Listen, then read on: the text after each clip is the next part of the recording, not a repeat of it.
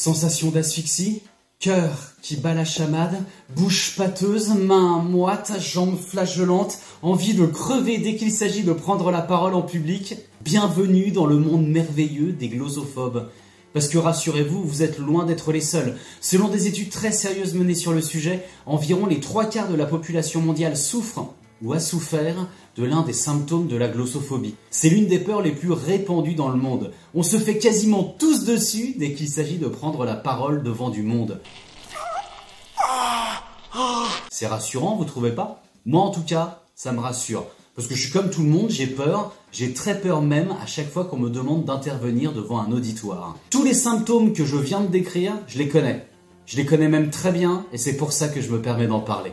Après attention, hein, quand je dis que je les connais très bien, c'est vrai, mais ça n'a aujourd'hui absolument plus rien à voir avec ce que j'ai pu connaître à l'adolescence. Le collège, c'est la pire période de mon existence. La pire notamment parce que je me retrouve dans l'incapacité totale de prendre la parole en classe. C'est un phénomène totalement nouveau pour moi, que je ne soupçonnais même pas, qui n'était jamais apparu dans mon enfance, et que je prends en pleine gueule.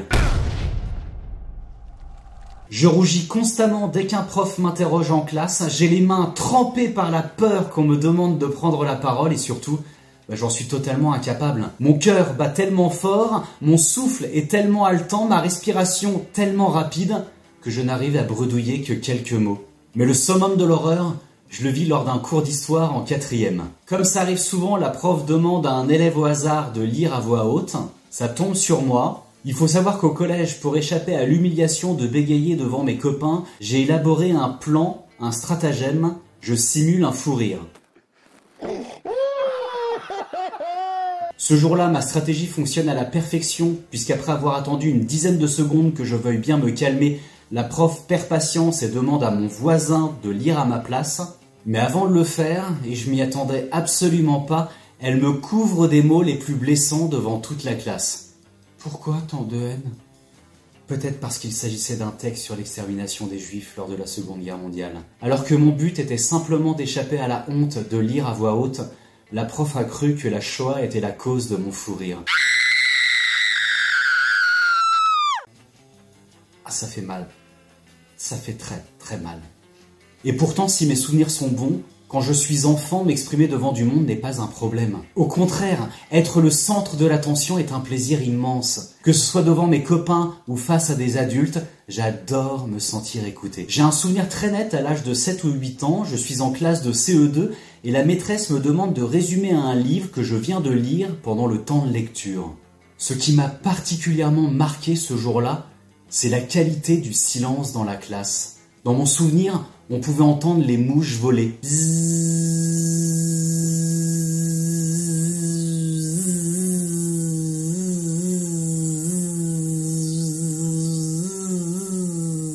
La cloche s'est malheureusement mise à sonner avant la fin de mon histoire, mais ce que je n'oublierai jamais, c'est que la maîtresse a souligné que c'était dommage que je sois obligé de m'arrêter, tellement les élèves semblaient suspendus à mes lèvres.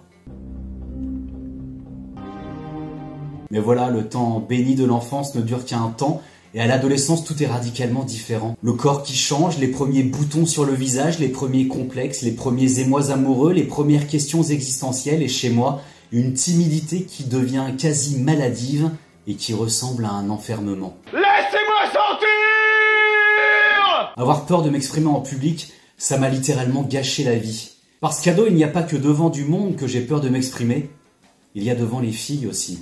Quand une fille me plaît, je deviens muet ou bègue. Un jour, je réussis à obtenir comme par miracle le numéro d'une fille lors d'une fête chez un ami. Cette fille me plaît. Quelques jours plus tard, je prends mon courage à deux mains, je l'appelle. La sonnerie retentit une fois, deux fois, trois fois. Le répondeur se déclenche, après le bip, c'est à moi. Je n'ai pas le choix, mon Dieu, je dois lui parler, mais je peux pas lui parler. J'ai le souffle coupé, ces maudits mots qui restent bloqués dans la gorge. J'ai la voix qui tremble, je bégaye quelques syllabes incompréhensibles. J'ai honte, je raccroche. Tout a été enregistré, évidemment. La fille ne m'a jamais rappelé. Pourquoi? Putain Mais cet enfermement que je vis à l'adolescence, c'est peut-être paradoxalement ce qui m'a sauvé la vie. Comme je n'arrive pas à parler, je me plonge dans les livres et rapidement, l'envie d'écrire se manifeste. Tout ce que je n'arrive pas à dire, je le couche sur papier. Alors ça donne des poèmes adolescents un peu claqués au sol sans doute, mais au moins ça me permet de développer un goût prononcé pour les mots. Écrire me donne l'opportunité de prendre le temps nécessaire pour choisir le mot juste. Tout ce que je ne peux pas faire à l'oral. Et les années passant, je commence à caresser le rêve de faire de l'écriture mon métier. Je deviens journaliste en presse écrite, c'est bien, mais c'est pas suffisant.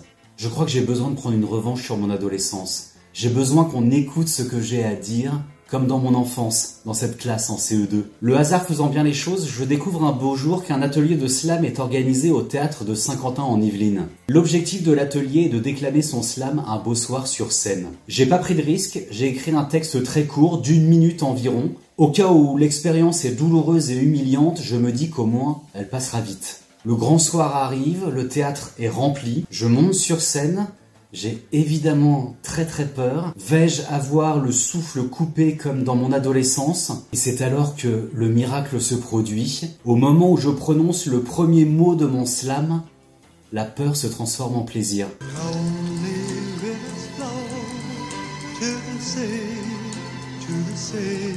Pourquoi ai-je écrit un texte aussi court, bon sang? Je réussis à le déclamer jusqu'à la fin sans hésitation, sans bégaiement. Le public applaudit. J'ai compris ce soir-là que ma peur de parler en public ne disparaîtrait jamais.